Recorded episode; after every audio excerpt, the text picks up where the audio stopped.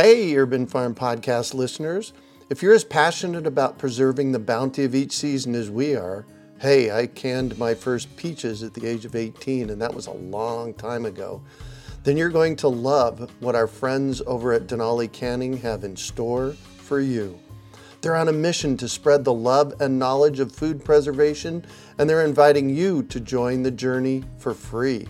Right now, Denali Canning is offering free canning lids to anyone who wants to dive deeper into the world of food preservation. Yes, you heard that right, absolutely free. It's the perfect opportunity for both seasoned canners and those curious about starting. Denali is about quality, reliability, and supporting the canning community, ensuring that you get the best results every time you preserve. So why not give it a try? Visit denalicanning.com forward slash free to claim your free lids and start your preserving adventures today. That's denalicanning.com forward slash free.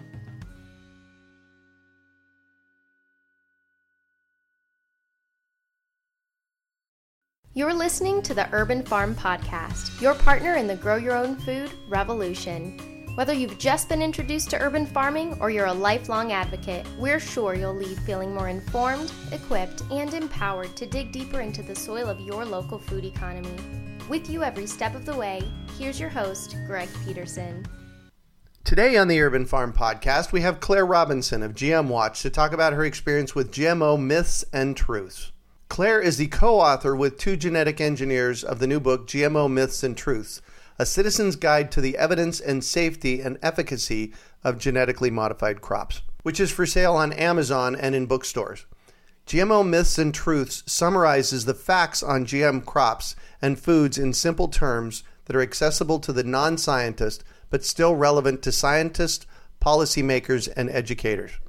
As her regular job, Claire is managing editor of GMWatch.org, a public news and information service on genetically modified crops and foods. She also grows some of her own food in her garden. Welcome to the show today, Claire. Hello, Greg, and thank you so much for inviting me. It's a real privilege. Absolutely. Thank you so much for being here. So, I shared a bit about you. Can you fill in the blanks for us and share more about the path you took to get where you're at now? Yes, certainly. I was really originally involved in um, anti-toxics activism, in Oh, wow. particular waste Uh-huh. waste issues, and I was very aware of uh, toxics problems in general. And then, in the middle of worrying about that, um, along came this new challenge, which was genetically modified food. Right. And by then, I had I had read enough to know that the government uh, was not protecting us from um, the risks of toxics, certainly.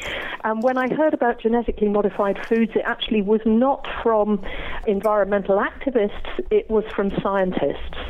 And they alerted me to the fact that this genetically modified food was uh, being released onto the US market and onto world markets, and that there was a possibility it was not safe, it hadn't been properly tested, and there were very real risks with GM foods. Can you give us Can you give us a timeline on that? Yeah, that was maybe the mid 90s. Um, I was made aware of this. And then the worries did not go away, and the scientists didn't um, tell us that we were okay after all. You know, the more that we found out, the more we got worried, and the more the scientists were getting worried. Right. And so by 1999, I started working on the anti GM campaign, Uh-huh. um, really under the umbrella of GM Watch in the UK. And we are a public news and information service that aims to keep the public informed about uh, genetically modified crops and the kind of deceptions that are being used to try to get the public to accept them.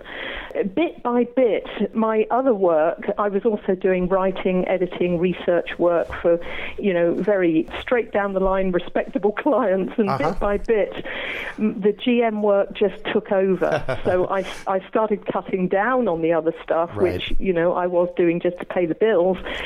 And slowly, slowly, the, the GM thing just took over. And really, for the last few years, I've been working on GM issues absolutely full time. Hmm. It, it has a tendency to do that, doesn't it? Yes. yeah, because there's so much to do in that arena. So it, Yeah. I want to I want to kind of laser in on something. You said the government wasn't looking out for our good, and you, you, sound like you're probably not from the U.S. So you're are you talking about the U.S. government, or are you talking about another government? Well, funnily enough, uh, when I started looking into toxics issues, I was living in the U- United States for a few years. Uh-huh.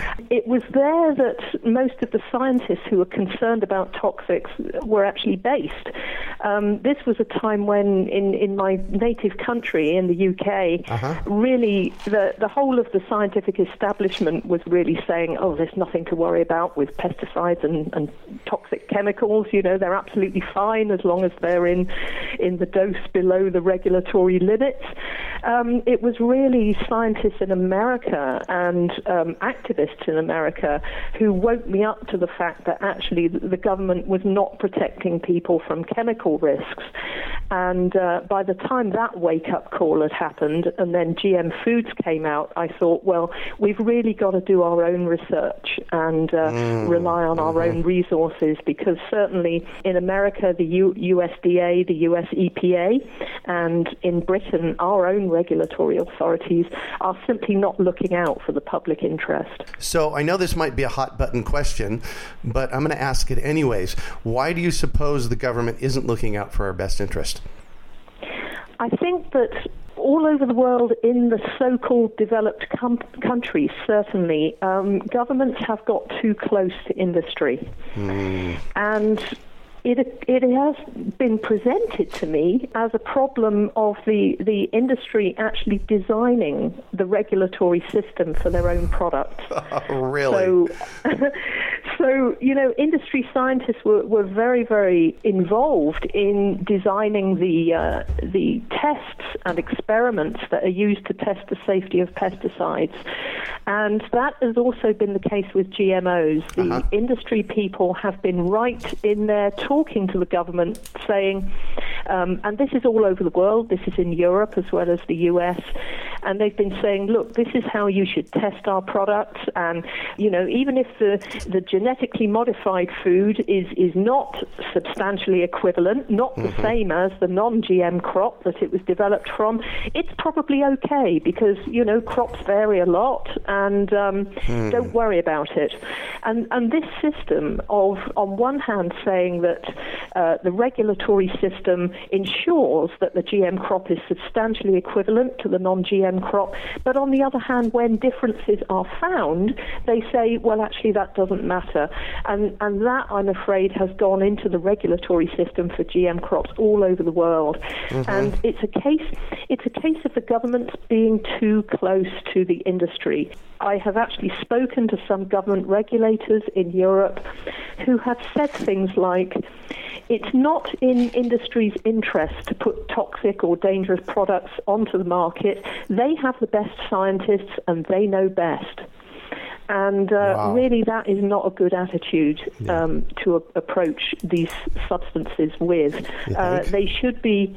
They should be approaching it in a very scientifically aggressive and challenging fashion, Yeah. and almost saying, "Look, we want to get independent scientists to really look at these substances and test them rigorously, um, and try and find out if there's anything wrong with them or Yeah. risky with them." That's the attitude they should be taking, and they're not. And they're not, yeah. So a couple of things, and I, and I realized I haven't asked you to do this yet. So um, we're going to rewind this interview, not literally, but just metaphorically. We're going to rewind this interview a little bit. I'm going to ask you to define GM for us, or GMO. Those both, both terms, and I know most of our listeners probably know what those are, but I, I want you to spend Yeah. about a minute and just kind of explain that. Okay, sure. A GM food, a genetically modified food, is a food in which the DNA of the organism has been altered by per, a person, a human being or Mm-hmm. human beings in a laboratory in a way that would not happen naturally. Mm-hmm. That is a, a valid definition of GM, Mm-hmm. um, both in certain countries and also internationally. Mm-hmm. So basically, changes are being made to the genome of organisms that would not happen in nature. And this is done in order to confer um, a quality on the crop or Mm. um, sometimes on the animal because some animals are now being genetically modified. Mm-hmm. Right. It's to confer a trait that, that is not naturally present in that crop or organism or to enhance a trait which is naturally present but they want to make it more more. so. And typically, nine, over 99% of all genetically modified crops in the world are genetically modified to do one or of, of two things, or sometimes both of these two things. Uh-huh. And that is to tolerate being sprayed with vast amounts of herbicides. Right. That's something that would normally kill a crop as well as a weed, Mm-hmm. um, but these genetically modified crops are engineered to resist that and tolerate being sprayed with the herbicide. Mm-hmm. The other type of GM crop, which is uh, very common, is an insecticidal crop that Mm. expresses its own insecticide in order to kill insect pests. So you're, when you eat that crop, you're basically eating a pesticide. And those are over 99% of all GM crops grown worldwide do one of One those, of those, two things or, or both. at once. Okay. Yeah. Fantastic. And you mentioned something called s- substantially equivalent. Can you tell us Yes. what that means? Yes, really, there's a regulatory assumption that goes on all over the world with regard to GM crops, which is that GM crops are or should be substantially equivalent to the crop that they are developed from, and that is the non GM parent crop. And um, in America also, they have this, this phrase called GRAS, which is um, generally recognized as safe. Ah, and the okay. argument in America is very much that basically all we are doing with this genetically modified crop is we are cutting and pasting um, a gene which does one thing. Uh-huh. Um, it, it enables the crop to resist the herbicide or it enables the crop to uh, fight off pests and Mm-hmm. kill pests. And it doesn't do anything else. This is the big myth about GM crops. All we're doing is just cutting and pasting the trait that we want. Right. And um, unfortunately, the, the genome is not like a Lego set. You can't just take a gene, uh, put it into another organism, and or, or move it around or edit it, and expect that there will be no knock-on effects. Because actually, genes do more than one thing. Right. They work together in very complex networks. Um, genetic engineers do not understand how genes work uh, for the most part. It is a big black box that we don't really understand. And the idea that we can just manipulate one or two traits um, in a plant and not change other things in that plant um, has been proved wrong time and time again. Um, so, really, genetically modified crops, when they are tested, two things are found. Typically, they're found to be compositionally different in ways that they're not supposed to be different from the parent crop. Uh-huh. And also, when they've been fed to animals, in some tests, they've been found to be unexpectedly toxic or allergenic. And again, that shouldn't be the case. Um, You know, we're told that this crop is exactly the same as the non GM parent, except for the desired trait, and that trait is perfectly safe. This is, is not being borne out by the science on GM crops. So when you say not being borne out, it's not proving to be the case? Well, what, what we're finding is when GM crops are analysed and compared to the non GM parent, they are found to be compositionally different, Different. in unexpected ways. And that could be, you know, that could be fine. But on the other hand, there could be um, changed chemistry within the plant, which could make it toxic or allergenic. And also, when these plants, uh, the GM crops, are fed to animals in proper, rigorous um, animal feeding trials, uh, Uh, they get to be compared with the non GM parent. At least that's the ideal way of doing the study. Mm-hmm. And time and time again, uh, what is found is unexpected effects on the health of, of the animals that are eating GM. Hmm. Sometimes they are toxic effects or signs of potential toxicity. And typically, the the tests that the industry does are only 90 days in rats, and hmm, that is right. not long enough Not long to see long term health problems, which take time to show up, like cancer or serious organ damage. Mm-hmm. Typically, what you find over 90 days is that differences are found in the GM fed animals. These might be signs of toxicity, might be signs of early disease, but those tests are not extended to longer periods. So then we really don't know. They, they should really be um, testing all these crops over the long term, and Right. they're not doing that.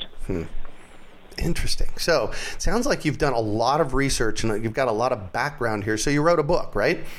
Yes, Tell yes, a- we tell- wrote a book. Tell us about that. Well, we got very fed up. Um, me and two genetic engineers, we got very fed up with constantly hearing that there was no science um, that urged caution on GM. You know, that, that if you were into science and if you cared about science, then you thought GM crops were great. And the science based case was basically to support GM crops. We got very fed up with hearing that because we knew that there was quite a bit of evidence suggesting that GM crops were risky in unexpected ways. Uh huh.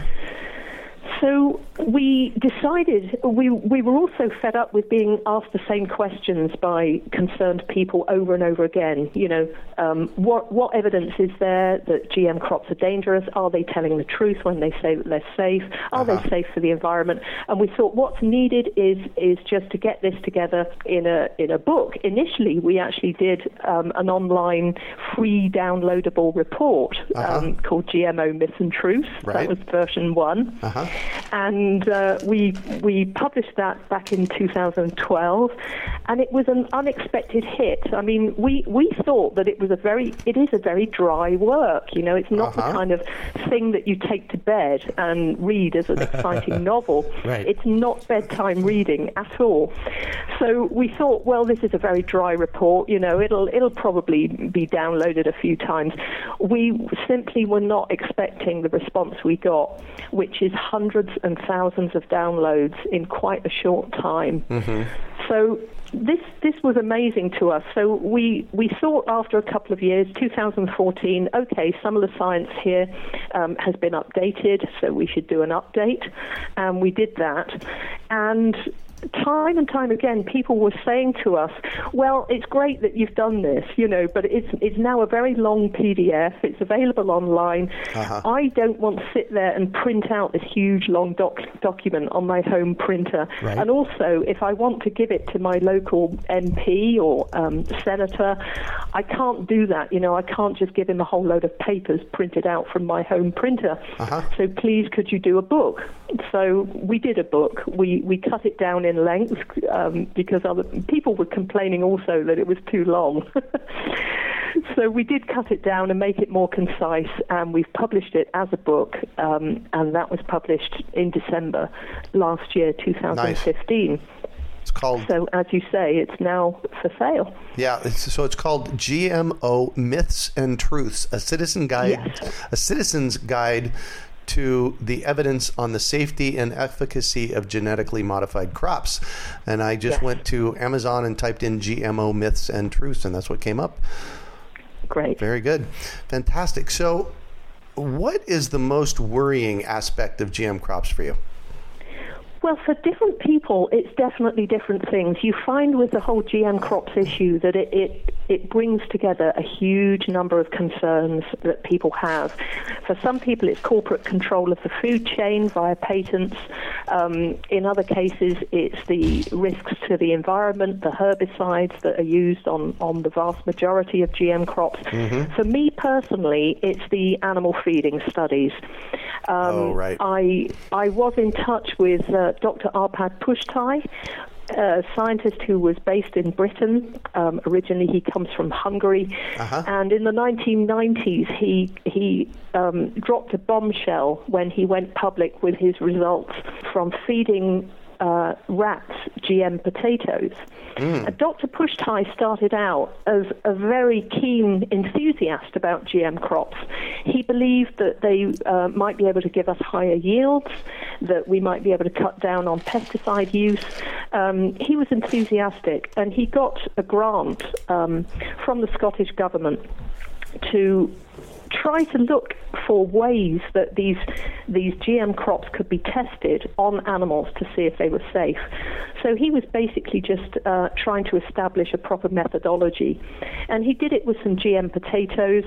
These potatoes had been engineered with a gene which was known to be um, to produce a protein that was non-toxic to mammals, uh-huh. and that's why he felt perfectly confident uh, that these potatoes would not be a problem. So for him, it was just a matter of trying to establish um, a testing method that mm-hmm. future GM crops could, could be tested by. Mm-hmm. And he fed um, these GM potatoes to one group of rats, non GM potatoes to another group of rats and was astonished to find that over a very short period of time there were problems with with the uh, the GM fed rats. Mm-hmm. Uh, their immune systems seemed to be damaged. They had damage to their intestines. In fact, the damage to the intestines was it, it seemed be like a precancerous state. That he was seeing cell proliferation. So that was a huge concern to him. Also, he said the brains of the uh, GM fed rats were actually a little bit shrunken hmm. compared mm. with the, the, brains of the non GM fed rats. Oh, interesting. So he was very, very concerned about this. He went public on British TV. And uh, that really did drop a huge bombshell. And what we saw in the UK was that the scientific establishment moved very, very fast to shut down um, Pusztai's research.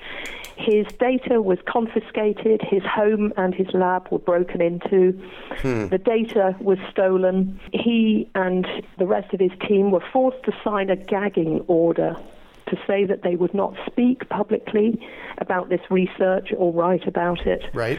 Um, that gagging order is still on in place um, in the case of some of Pusztai's team. In the case of himself, um, it was actually only lifted by an order from Parliament because Parliament can override these things. Uh-huh. And Parliament asked Dr. Pushti to come and speak to them about GM foods, and they lifted that gagging order. So, you know, this, this was a deeply, deeply sinister development.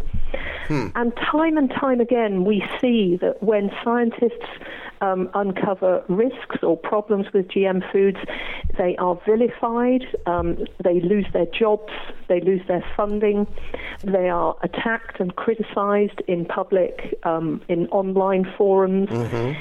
And these attacks are often done in a very, very orchestrated way.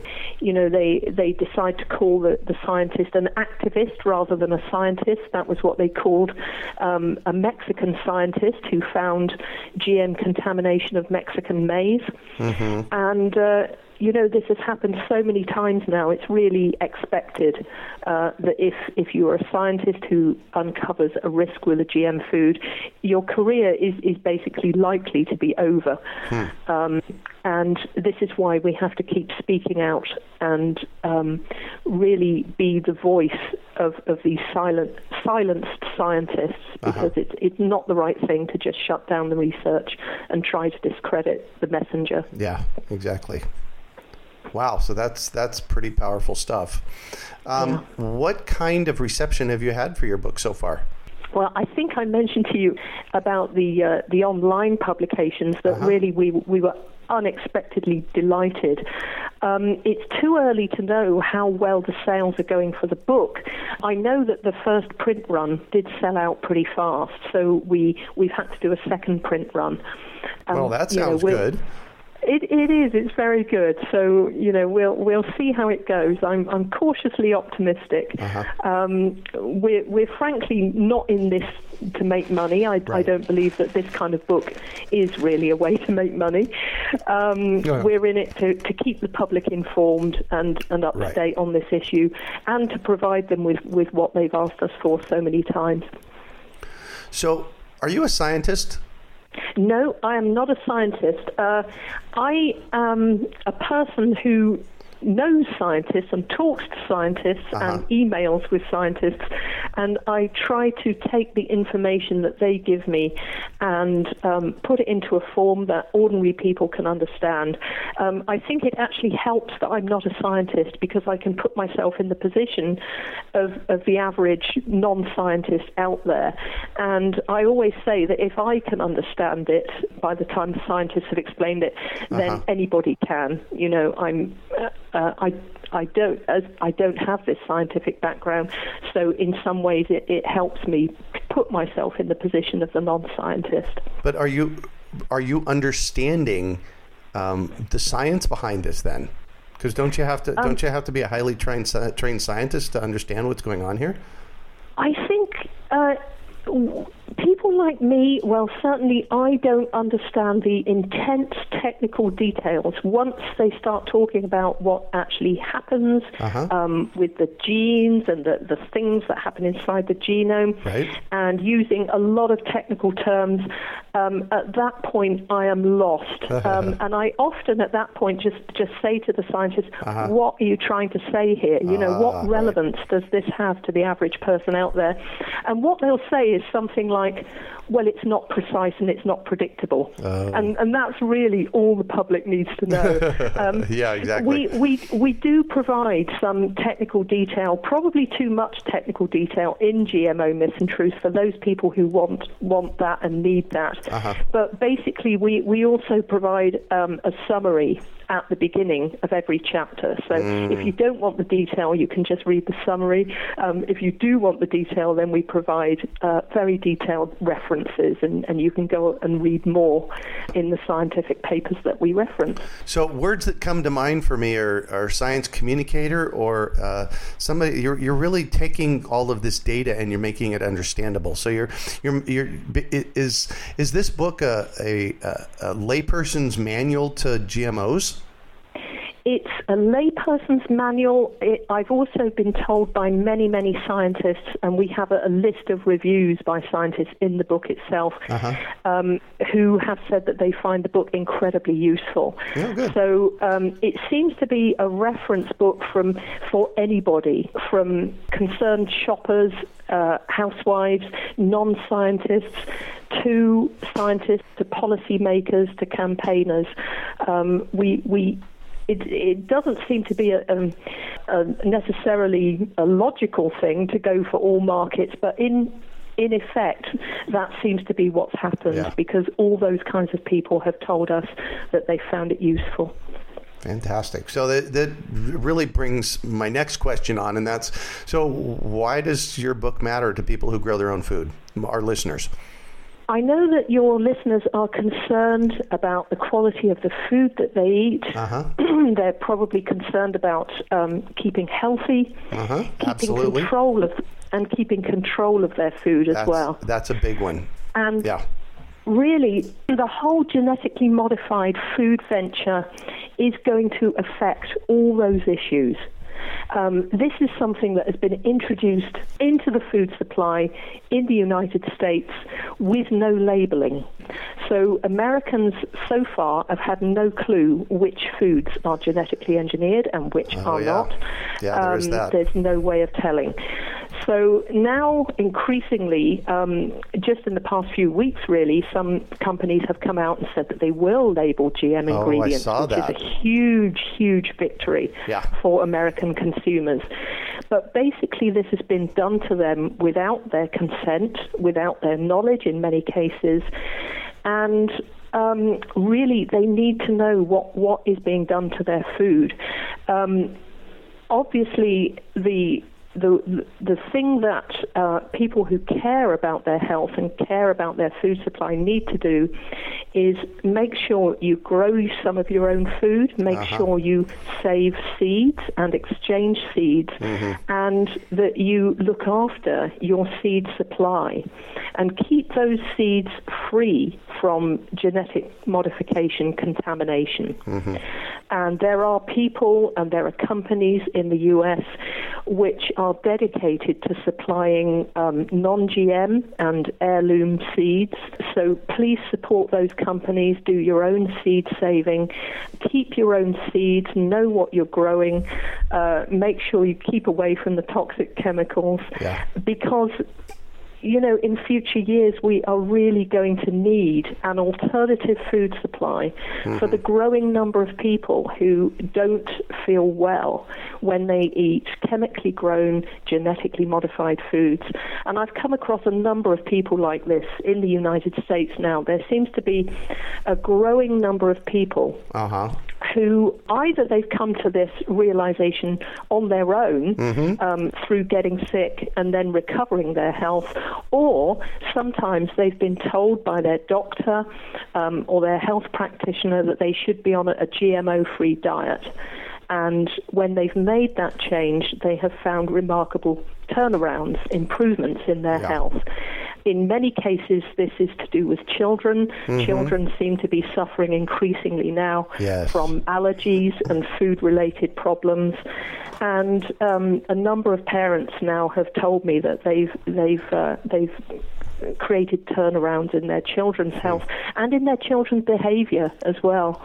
Because if, if a child isn't feeling well physically, you know, you, you are often going to get behavioral problems. Yeah. So this this is now a, a huge issue in the United States. Um, it's not commonly admitted in the mainstream press or by the government, of course, but um, it is happening.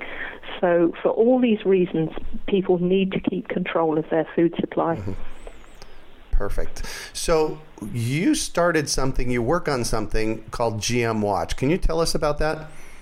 Yes, uh, GM Watch. I started working for GM Watch in 1999 and 2000, and it is a, a public news and information service that keeps the public informed about genetically modified crops and associated pesticides. We also like to focus from time to time on the healthy alternatives, so we promote organic farming and permaculture projects. We try to expose the deception and spin and really often scientific deception that is used to promote GM crops and uh, to get the public to accept them. And really, there are an awful lot of lies being told about GM crops. You know that they yield better, that they they're going to feed the world, that they don't need so many pesticides. These are basically lies, and um, we deconstruct those lies in our book GMO Myth and Truth. And in my daily work for GM Watch, um, we try to do that as well. Hmm. So uh, how do so do, do I sign up for an email list on GM Watch? How does how do you communicate with Yes. Yes, uh, the public can go to gmwatch.org. We've got a huge archive dating back to 1999 Uh-huh. um, with all the, the articles that we've um, we've put on our site. Some of the content we we generate ourselves, and it's original content. Sometimes we just republish other articles that we feel are interesting. Sometimes we comment on them. So basically, it's a it's a whole kind of education service about uh, GM crops and foods, and people can sign up to our newsletters. Um, it's free to sign up. Obviously, we do appreciate donations when they come in, uh, but you don't have to pay in order to subscribe to our newsletters. And also follow us on Facebook and Twitter. Um, we're quite easy to find. Just go to gmwatch.org and you'll see all the links there. Perfect. So Claire, can you tell us what drives you? What's your big why behind all of this? Yeah, I care about our health. I care about the quality of the food that we eat. I also hate being lied to. I cannot bear um, this deliberate deception that goes on day in, day out about the risks relating to genetically modified crops and pesticides. Um, it's all about money, it's all about patents, it's about patenting and owning the food supply. Mm-hmm. And as soon as you realize that the people promoting GM crops are basically salesmen, even when they appear to be independent scientists, they often have connections to GM technology or to mm-hmm. the industry. Mm-hmm. And, you know, their careers are built on selling this technology to the public. and uh, I, I really do not like being lied to, and I live to Yeah. um, try to bring the truth to people. Right. So I'm all about education, and I have to know: uh, is there one book that has been influential for you in your learning about this and your process about this? really I've been influenced by a number of people Mm-hmm. and books um, in my life, and you know there's been particular scientists that I, I've told you about who really made light bulbs go off in my head. Uh-huh. Um, one one major book that really did change my life was a book called Our Stolen Future, which I read in the 1990s Mm-hmm. um, after it was published. And this was a book actually not about GM crops and foods, it was a book about endocrine disrupting chemicals.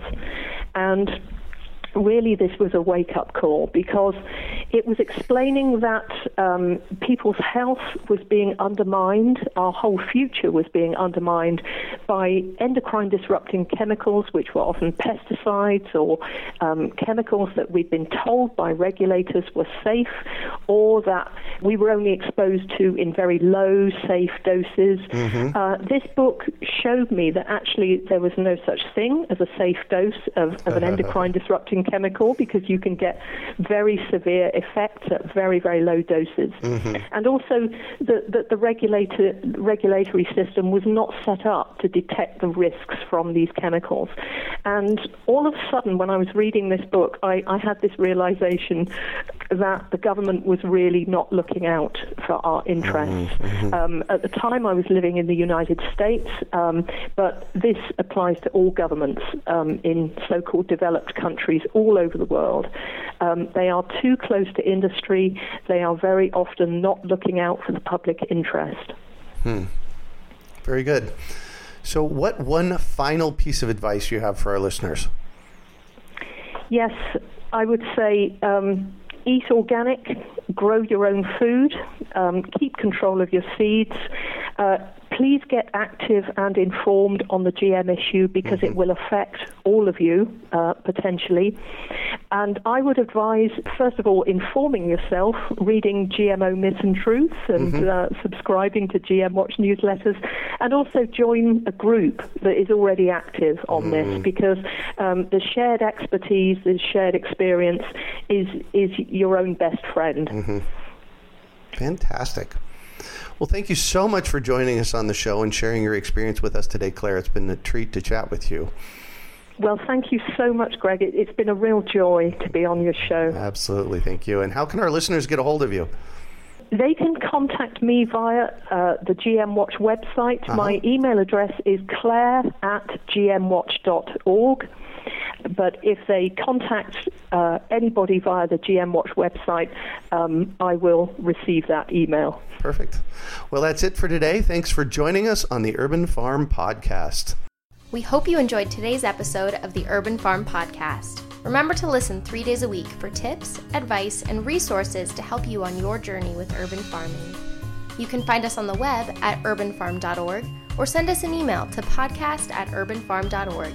In the words of Vincent van Gogh, great things are done by a series of small things brought together. Be encouraged that with each lesson learned and skill developed, you are one step closer in the direction of your dreams. Hey, Urban Farm Podcast listeners. If you're as passionate about preserving the bounty of each season as we are, hey, I canned my first peaches at the age of 18, and that was a long time ago. Then you're going to love what our friends over at Denali Canning have in store for you. They're on a mission to spread the love and knowledge of food preservation, and they're inviting you to join the journey for free. Right now, Denali Canning is offering free canning lids to anyone who wants to dive deeper into the world of food preservation. Yes, you heard that right, absolutely free. It's the perfect opportunity for both seasoned canners and those curious about starting. Denali is about quality, reliability, and supporting the canning community, ensuring that you get the best results every time you preserve. So why not give it a try? Visit denalicanning.com forward slash free to claim your free lids and start your preserving adventures today. That's denalicanning.com forward slash free.